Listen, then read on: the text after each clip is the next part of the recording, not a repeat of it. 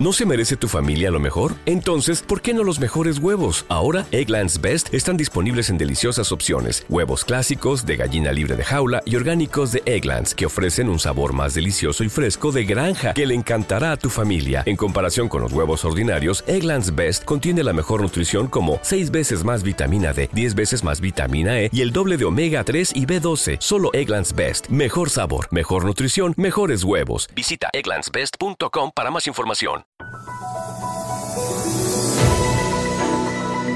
Bienvenidos a un nuevo episodio de La Media Tijera, el podcast donde te contamos las historias épicas del fútbol mundial. El día de hoy nos acompaña Kareli Manzanero. Hola Kareli, bienvenida. Hola Sergio, es un gusto estar con todos nuestros amigos que nos escuchan en La Media Tijera. Desde hace ya algunos meses empezamos a escuchar información sobre una nueva liga de fútbol profesional en México, la cual han llamado Liga del Balompié Mexicano. Y al principio la verdad sonaba como una broma, creo que pocos la tomamos en serio, sin embargo, con el paso de los meses esta liga ha empezado a tomar fuerza, a mostrarse al menos en el papel como una liga seria, y ha llamado poderosamente la atención que cada vez hay más exfutbolistas que fueron figuras en el fútbol mexicano que se están involucrando en esta liga, ¿no es así Kareli? Así es, fíjate que ya son cuatro personajes del fútbol mexicano que tienen un puesto importante en esta liga de balompié mexicano. El primero fue Ramón Ramírez, exjugador y una de las figuras de las Chivas y de la selección mexicana en los años 90 quien fue nombrado director deportivo del Atlético Ensenada. Después fue Carlos Salcido, también exjugador de Chivas y de la selección mexicana y uno de los pocos jugadores mexicanos que obtuvo títulos en Europa. Recordemos que con el PSB ganó dos veces la Liga Holandesa y la Supercopa de Holanda. Pues ahora Carlos Salcido ha sido nombrado presidente de la Liga de Balompié Mexicana. Por otra parte, el pasado 4 de mayo, Ramón Morales, otro exjugador de las Chivas y de la selección mexicana, fue nombrado como coordinador de los equipos representativos y formación de talento. Es decir, en pocas palabras, es el director técnico de la selección que surja de esta nueva liga. Ahora, otro exjugador y ex técnico del América también formará parte de esta nueva liga, Juan Antonio Luna. Él será director técnico de Acapulco FC, Recordemos que Luna como jugador fue campeón con el América en la década de los 80 y que ha sido técnico de San Luis, América, Tijuana y hasta de Veracruz.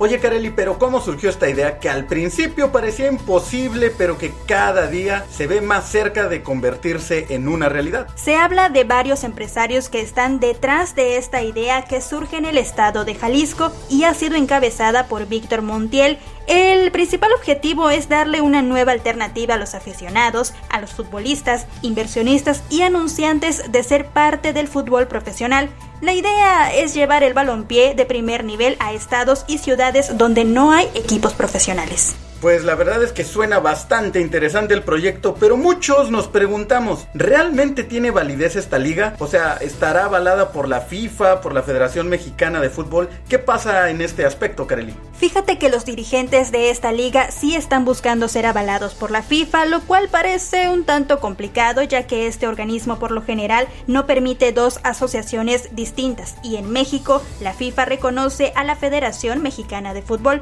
así que tendrá que ser por medio de ellos que la Liga de Balompié Mexicano recibiera el aval. Sin embargo, esta nueva liga busca regirse bajo su propia asociación llamada Asociación Nacional de Balompié Mexicano, pero quienes ya le dieron el visto bueno es la Asociación Mexicana de Futbolistas Profesionales. ¿Y entonces qué va a pasar? Porque todo parece indicar que no van a obtener el aval por parte de la FIFA.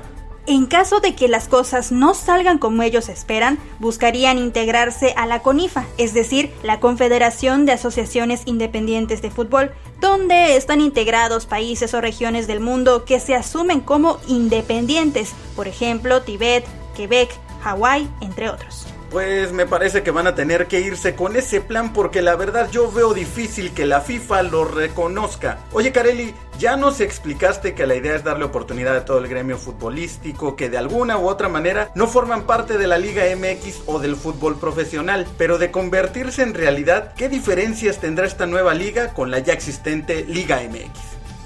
Mm, mira, sí tienen varias ideas innovadoras y que al menos en el papel lucen interesantes. Por ejemplo, existirá un tope salarial en los primeros tres años con un pago mínimo mensual de 20 mil pesos y máximo de 150 mil.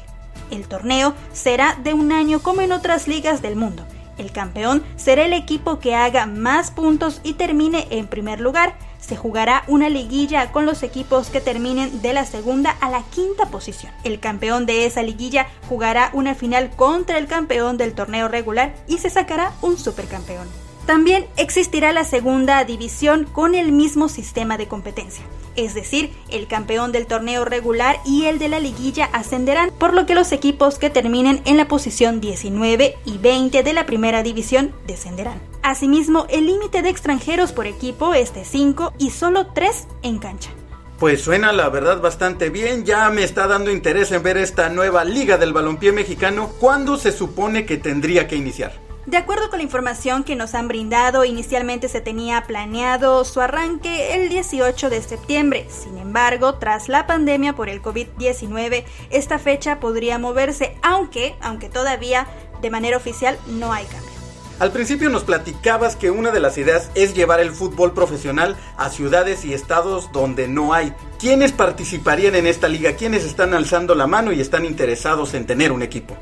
Aún la mayoría de los equipos están en etapa de certificación, es decir, se está revisando que cuenten con los requisitos de estadios, seguridad e infraestructura que se están pidiendo para pertenecer a la liga. Pero entre los que han mostrado interés se encuentran Acapulco, Ensenada, Veracruz, Irapuato, Nesa, Mérida, Naucalpan, Oaxaca, Altamira, Chapala, Acolmán, entre otros pues habrá que darle seguimiento a esta nueva liga porque como bien comentas, la verdad es que suena bastante interesante y poco a poco comienzan a hacer ruido y ganar espacios en los medios de comunicación. Muchas gracias por la información, y como siempre, muy completa. Así es, Sergio, gracias a ti. Estaremos al pendiente de la información de todo lo que surja con respecto a esta Liga del Balompié mexicano para, por supuesto, dárselo a conocer a nuestros amigos de la Media Tijera. Ella fue Kareli Manzanero en el podcast de La Media Tijera. Recuerda que puedes escucharnos en muchas plataformas. Estamos en Spreaker, Spotify, Apple Podcast, SoundCloud, iHeartRadio, Google Podcast y en nuestro canal de YouTube. Síguenos también en nuestras redes sociales. En Facebook e Instagram nos encuentras como La Media Tijera, Twitter arroba Tijera Media. La Media Tijera es un podcast hecho por todos y para todos. Nos escuchamos en la próxima.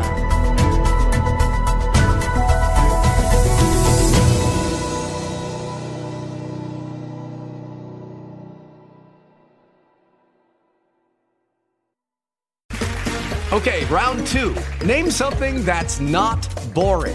A laundry? Ooh, a book club. Computer solitaire, huh? Ah, oh, sorry, we were looking for Chumba Casino. That's right. ChumbaCasino.com has over 100 casino style games. Join today and play for free for your chance to redeem some serious prizes. ChumbaCasino.com. No purchase necessary. Forward, prohibited by law. 18 plus terms and conditions apply. See website for details.